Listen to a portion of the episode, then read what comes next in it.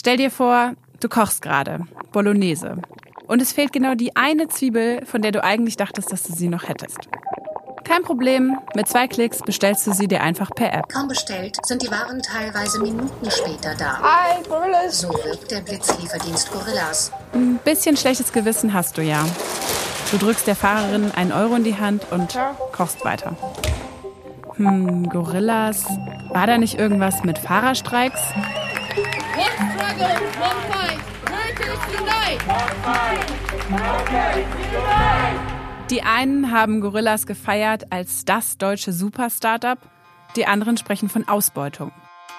Ich bin Sarah Heuberger, Journalistin bei Gründerszene. Und ich erzähle euch die krasse Geschichte von Gorillas, einem der spannendsten und kontroversesten deutschen Startups überhaupt. Wie konnte es nach so kurzer Zeit so viel Geld wert sein? Heute ist Gorillas schon 2,5 Milliarden Euro wert. Und wer steckt eigentlich hinter dieser Milliardenidee? So I'm Consumer. I'm the co-founder and the CEO of Gorillas. Ein medienscheuer Gründer, der auf jeden Fall genauso umstritten ist wie sein Unternehmen selbst. Das werde ich auch am eigenen Leib erfahren. Do we need to do it?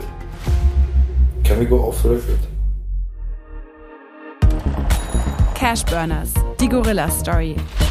Läuft ab dem 16. März, überall, wo es Podcasts gibt. Abonniert jetzt schon mal diesen Kanal, damit ihr auf jeden Fall beim Start dabei seid. Ich würde mich freuen.